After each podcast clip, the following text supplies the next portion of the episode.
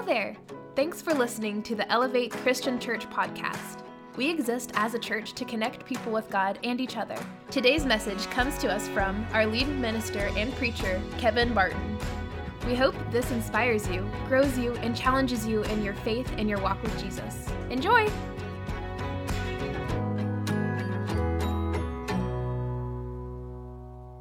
Uh, we are starting a brand new series today entitled Five Seasons. And uh, I'm super stoked about this series because in this series itself, we're going to talk about the four stages of life youth, adulthood, middle aged, and old age. And so, what we're going to do is we're going to spend one week on each of those uh, four seasons of life. But we're also going to talk about a fifth season of life that we don't uh, think about very much, we don't talk about very much. It's the longest season there is eternity. And I often think, uh, you know, how much time um, do we spend in this life preparing only for this life and not thinking about the next life? And so, week five of the series, we'll close it out and we'll talk about the fifth season, which is uh, eternity. Uh, our cornerstone scripture for the entire series is Ecclesiastes chapter 3, verse 1. Uh, if you're familiar, Ecclesiastes is, is really a, a book of memoirs. It's, a, it's like a diary of an old man.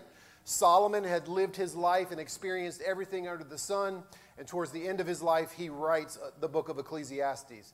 So Ecclesiastes 3:1 says this: "For everything there is a season, and a time for every matter under heaven." And so the stages of life that we're going to talk about can easily be compared to the four seasons spring, summer, fall, and winter. Uh, before we get into that, I want to take you to Psalm 90. It's a, it's a psalm that's written by Moses.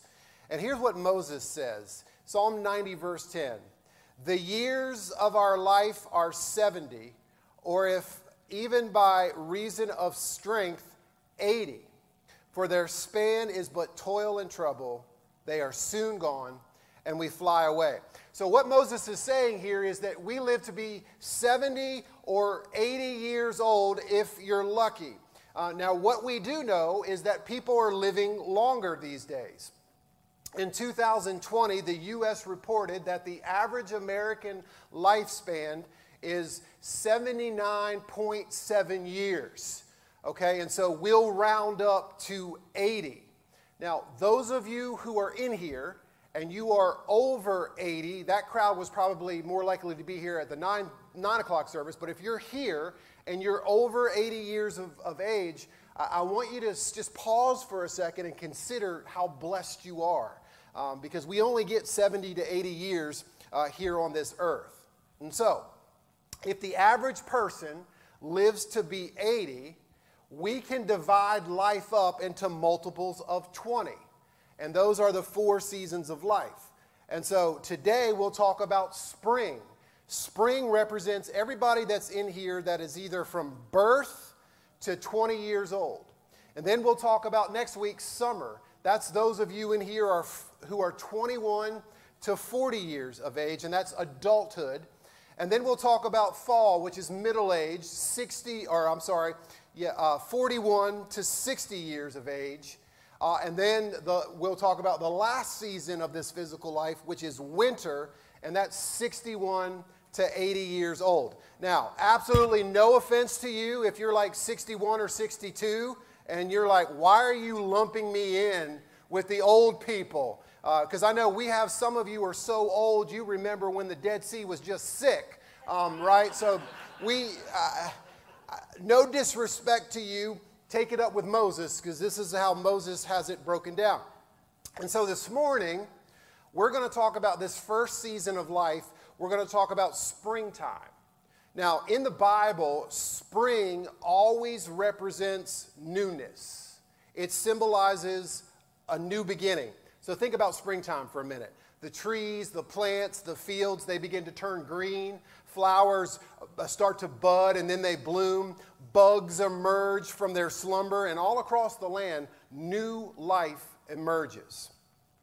So let's go back to Ecclesiastes 3, and I want to read verse 1 again, but also the beginning of verse 2. Solomon says, For everything there is a season, and a time for every matter under heaven, a time to be born, and a time to die.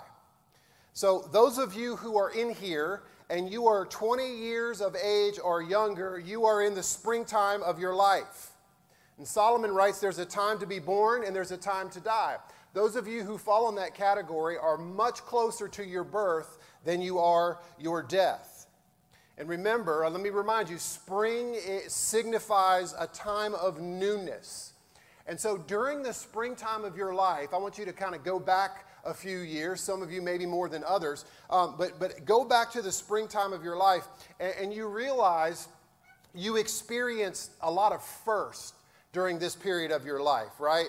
like your first words, your first steps, your first day of school, your first boyfriend or girlfriend, your first kiss, your, your first heartbreak, your first job, your first day in college. This, everything seems to be new during this season. There's a lot of firsts. So, just like springtime, our youth, when we are children and adolescents, it's filled with a lot of vibrant color. There's a lot going on. It's really just an awesome, awesome stage of life.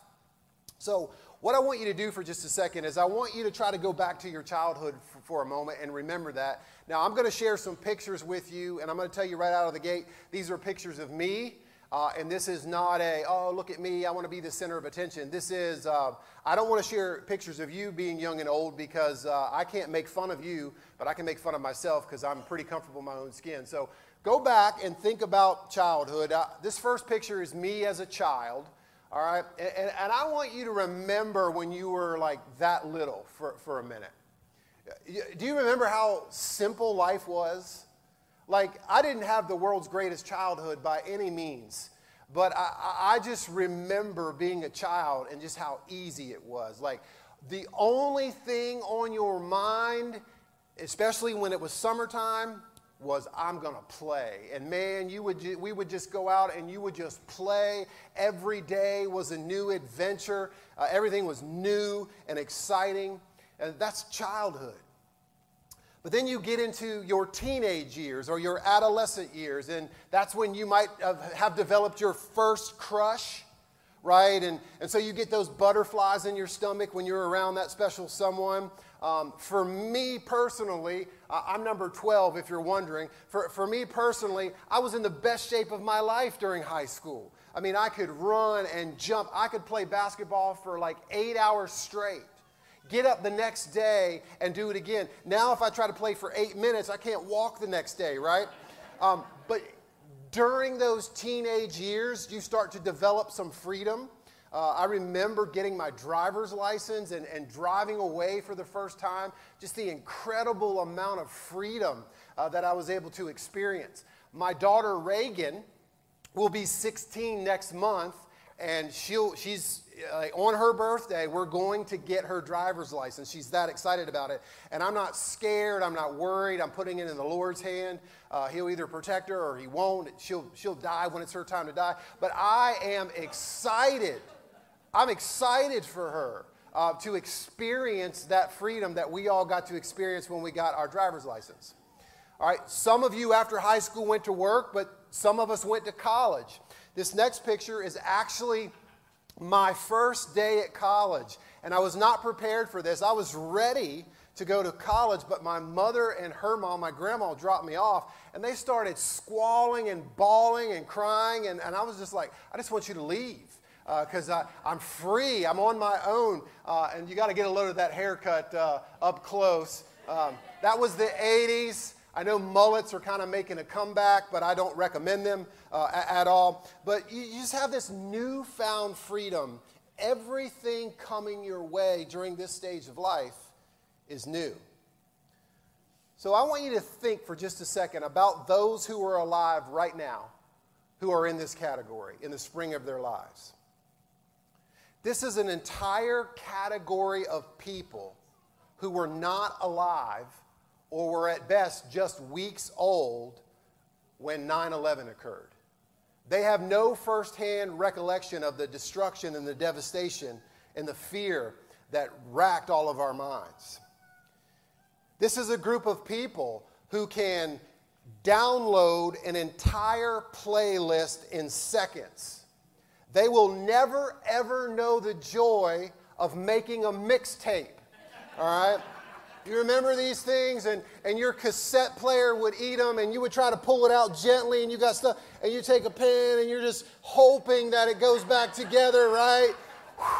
All right, and then if you wanted to find, go to the next song, it was like fast forward, play, fast forward, play. Oh no, I got to rewind. They'll never experience that kind of joy. This is a very technologically savvy group of, of people. Uh, most of them have never lived in a house that had a landline telephone. And we won't even talk about rotary phones, right? This is a group of people that can stream movies anytime they want. They will never know the joy of going to Blockbuster and trying to find that new release that there's only three copies of and everyone wants. And, and, and when they finally find it, they'll never know the joy of popping the, the tape into a VCR. They've never had to pay, pay late fees for not returning it on time. They never had to pay fees because they weren't kind and they didn't rewind and, and, and all that stuff that, that, we, that we had to go through. This is a group of people that realistically had never had to navigate or navigate using a road atlas or stopping at a gas station for ask, to, to ask for directions. They have never had to look in the newspaper to find out what time the movie was playing. They could just everything that I just mentioned, they can do with ease. And they can do it at a lightning speed. Now, I have five people who live in my house who are in this stage of life. I have an eight year old, a 10 year old, a 12 year old, a 14 year old, and a 15 year old. That sounds daunting when I say that out loud. Um, but all five of, of my kids are in this stage of life. And one thing that I take very, very seriously, and my wife uh, take, take, takes very, very seriously, it's our number one priority, is our responsibility as a parent. We have five little hearts that have been entrusted to us by God, and God expects us to nurture and grow and shepherd their little hearts. So we take that very, very serious in my household because this is a very important season of life. It is in the springtime, it is in our youth of our lives that we begin to develop our identity. It's during this stage of life we find out who we are, what our talents might be, what we're good at, what we fear, what we don't like, what our limitations are.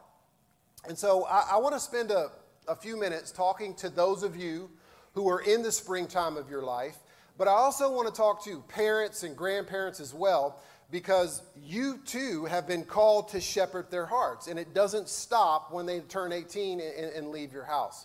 And so, if you're a note taker, we use a YouVersion, and you can go to the events and see Elevate Christian Church. These notes are in here. I just want to I want to offer you three pieces of advice for, for springtime living. We call this springtime advice, um, and, and, they're very, very simple. Uh, the first one is this During this period of our life in springtime, it is a time to dwell on our Creator. To dwell on our Creator. There are so many things that serve to distract us in the culture we live in right now uh, from dwelling on our Creator, uh, especially when we're young. When we're young, things are changing at a very rapid pace. Our minds are changing and growing. Um, our opinions are being formed and rapidly changing. Our bodies undergo this massive change, ages like 12 to 16. I mean, everything is just constantly changing. And the older we get, especially into our teenage years, the more our borders expand.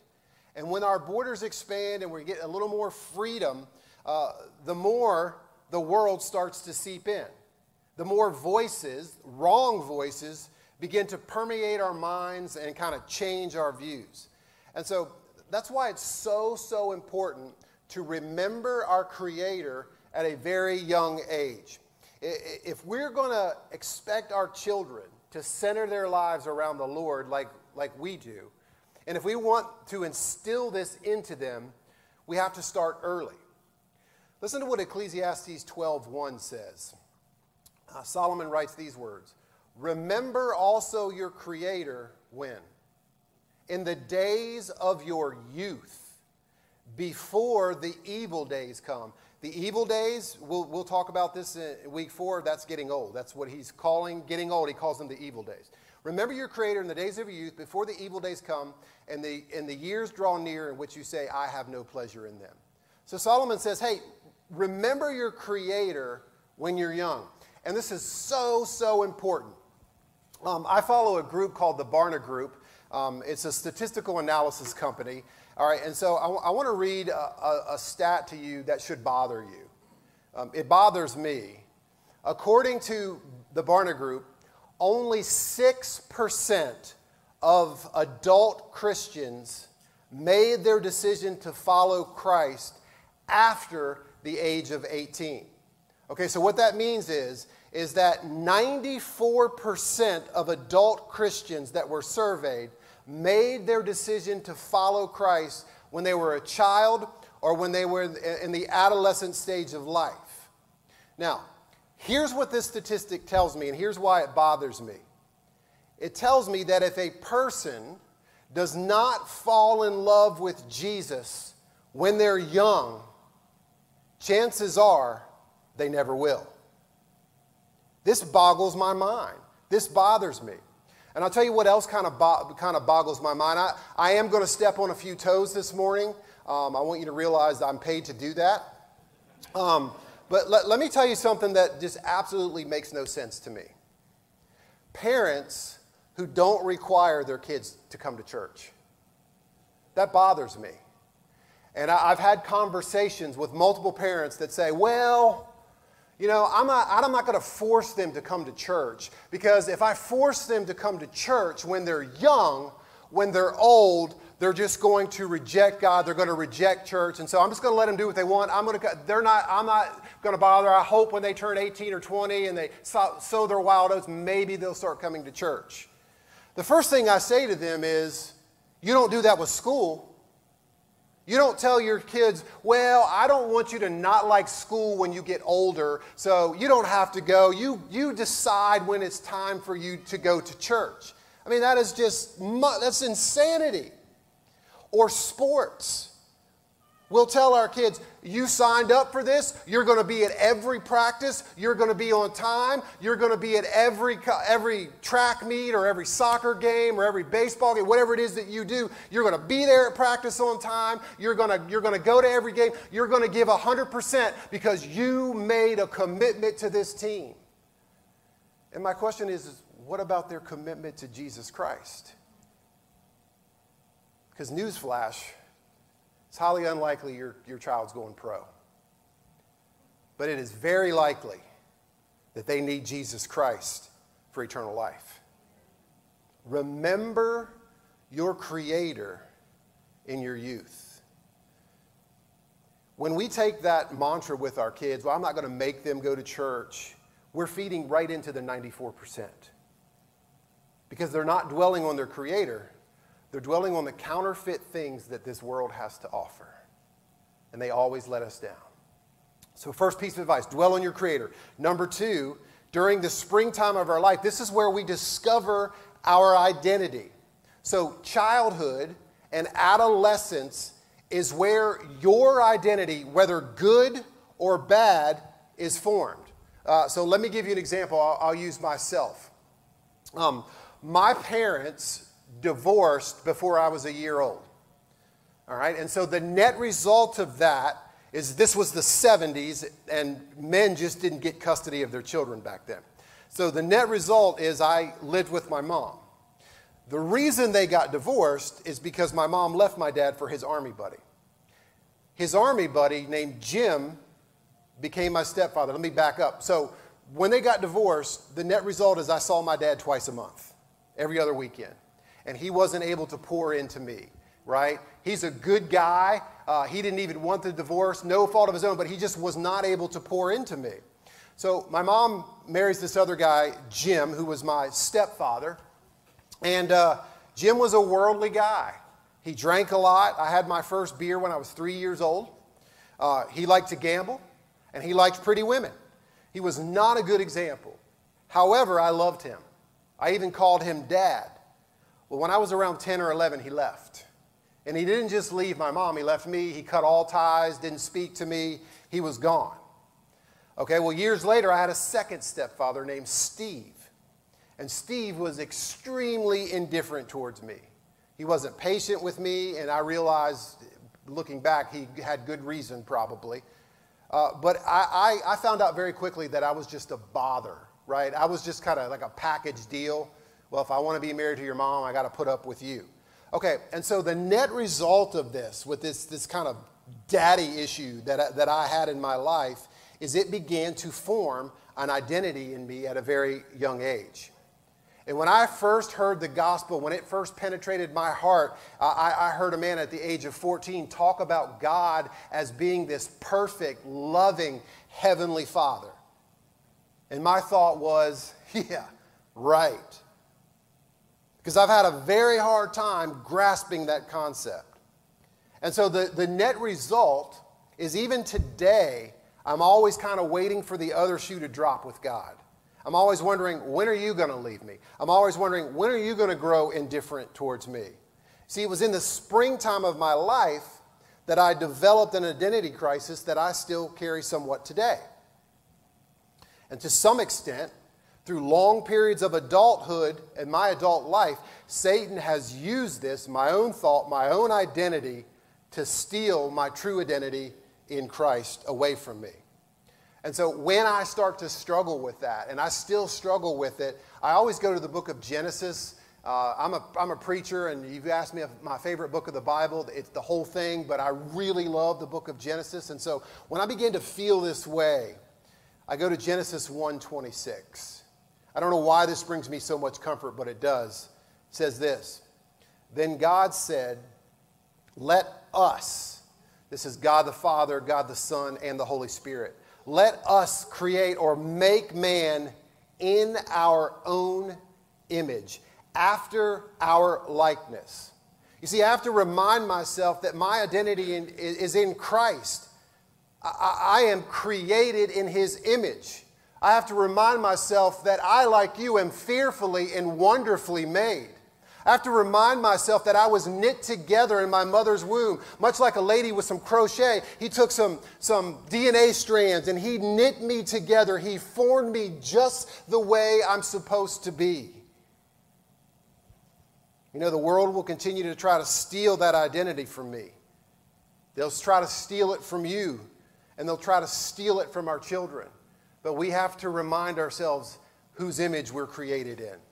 I love what John Piper, who's a preacher up, up in Minnesota, said about the matter. I'm going to read this. It's a, it's a little bit of a lengthy quote. He says this, quote, You were created in the image of God, placed on earth to live for his glory, and he saved you.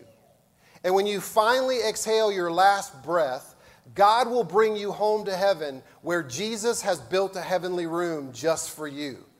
God wrote your name down in the Lamb's book of life. When Christ spilled his blood on Calvary's cross, he took the full blunt of the wrath for your sin, all of your sin. God loves you more than you can ever begin to imagine, and you are to call him Abba, Father. Yes, that's who you are. That's your true identity. See, we're very busy trying to find ourselves in the springtime of life the enemy wants to steal our identity. And so many people walk away from church during this period of their life. The magic age seems to be 18 years old, right? They, they walk away. Why? Because they really don't have any identity in Christ. They're just living off your borrowed faith. It's not a faith of their own. So we dwell on our Creator during this time. We discover our, identity. And then finally, the last thing is this is a period of life where we define our self image. Define our self image. So I'm speaking to those of you who are in this stage of life, but I'm also speaking to all of us who have passed this stage of life. Um, because I want to share an example in the Bible with you from two men. One was Paul. We all know Paul was the super apostle. Um, Paul was an older man, and the other was a young man named Timothy. So Paul was the mentor, Timothy was his protege, and in the, in the New Testament, Paul writes two letters to encourage Timothy, to instruct him, to teach him. Uh, and I want you to, to notice before we get any further into the Paul and Timothy discussion, I want you to notice, parents and grandparents, the impact that Timothy's grandmother and mother had on him. We find it in 2 Timothy 1 5. It says this I am reminded of your sincere faith, a faith that dwelt first in your grandmother Lois and your mother Eunice, and now I am sure it dwells in you as well. I love the fact that he mentions his grandmother first. Like Lois, the grandmother, didn't stop investing in Timothy when he turned 18. She continued to invest in him. Listen, you, guys know, lot, most of you know my story here, but my grandfather, my dad's dad, single handedly helped me rebuild my shattered self image. And so, if you're a grandparent in here, I'm here to encourage you and tell you your work's not done. Your work's not done. Invest in your grandchildren. Um, one of the couples that I, I, love dearly at this church, and they were here at the nine o'clock hour, is Alan and Sissy McKever. Alan is, is one of our elders. I've watched him for 20 years be an integral part of every one of his grandchild's life. You know what's cool now? Is they have four great grandchildren. And Alan and Sissy are there three days a week, helping, helping babies, you know, changing diapers, taking kids to school. Uh, they are still pouring in to their great grandchildren. And I love the fact that he mentions Lois. He also mentions his mother, Eunice. She also poured into Timothy. She didn't stop when he was 18. And as parents, we have to keep pouring into them. So Timothy had this great faith he had this great image of himself. He was taught about his creator and his identity was in Christ, but he had one thing that wasn't going in his favor. He was young. He was a very young preacher. And he ran into a theme that has been around since the dawn of time. People thought that since he was young, his opinion didn't count. It didn't really matter what he thought. And I wonder, why do we do that? Why, why do we write off young people as if their opinions don't matter? I mean, we always seem to look down on the generation that follows us. No one has taken more of a beating than the millennial generation. N- no one. We blame millennials for everything. Let me give you a case in point. Go back to last year. Remember when the country started shutting down? Like businesses started closing, school was out, churches started clo- closing, and all you saw on the news were crowded beaches in Florida.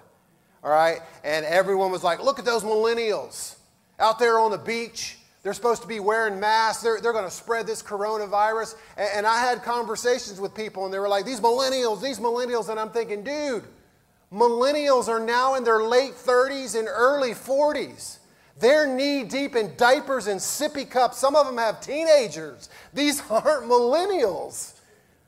So I, am sorry to, to, to, the millennial crowd that, that's here. I don't know. We blame you for everything. I'm a Generation X, and I remember being blamed for the world's problem.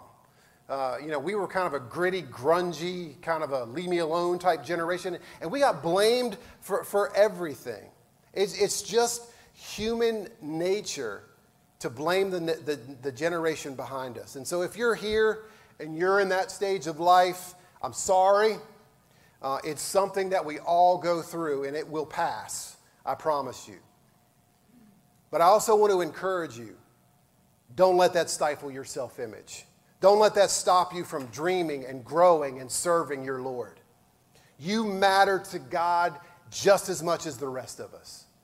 In fact, listen to what Paul writes to Timothy. It's a very well-known passage of scripture. 1 Timothy 4:12 says this: "Don't let anyone look down on you because you are young, but set an example for believers in speech, conduct, love, faith, and in purity." In other words, he's saying, listen, just because you're young, don't let that bother you. Continue to grow and blossom into the man or the woman God created you to be. I don't know what kind of self image that you have or where your identity is. I don't know how you see yourself, but I know how God sees you. He sees you as a beautiful masterpiece.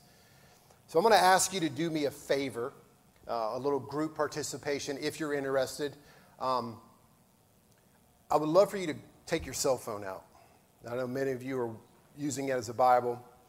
And go to your camera for a second. And then invert that camera. So you're seeing yourself. I see a lot of ladies do makeup like that. All right. And what I want you to do is I want, because we don't have a bunch of mirrors in here, I want you to look at yourself for a minute. Okay, and I want you to answer this question to yourself What do you see?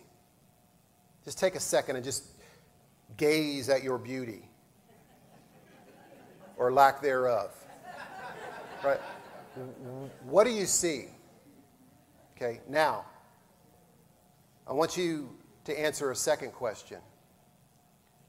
What do you think God sees when He looks at you? And how different are those two images? What we need to do is to begin getting our self image to become more congruent with God's true assessment of who we are. I'm going to show you a, a picture of my daughter, Reagan. Um, Reagan is 15 years old. Uh, next month, she will be 16. Okay, and I'm biased. I, I realize that. I think she's beautiful. Um, and I think some boys are starting to think she's beautiful because they're sniffing around all over the place, right? And, um, you know, I can feel my, I can feel like, you know, time to get my guns out, all that, all those jokes that we say, right? Um, but but um, this is the world, when they see Reagan, this is what they see. Okay? Now let me show you what I see when I, when I look at her.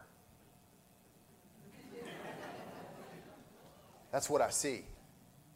What, next month, when she drives out of my driveway for the first time in, in whatever car we can afford, that's who I see pulling off, pulling out of the driveway. And those of you who are parents, you understand what I'm saying. They grow up like that, don't they? Now, I want you to hear me. No matter how old you are, this is how God sees you. You are his child. And he loves you more than you can even fathom. And when you're covered by the blood of Christ, he doesn't see your sins and your mistakes and your fears and your mess ups. You know what he sees? His son or his daughter.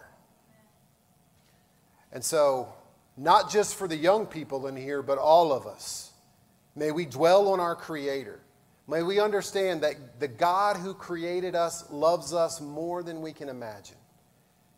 May we discover our identity. We were made by God, for God, with a purpose.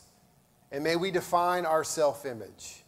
You are a beautiful son or daughter of Jesus, the one true King.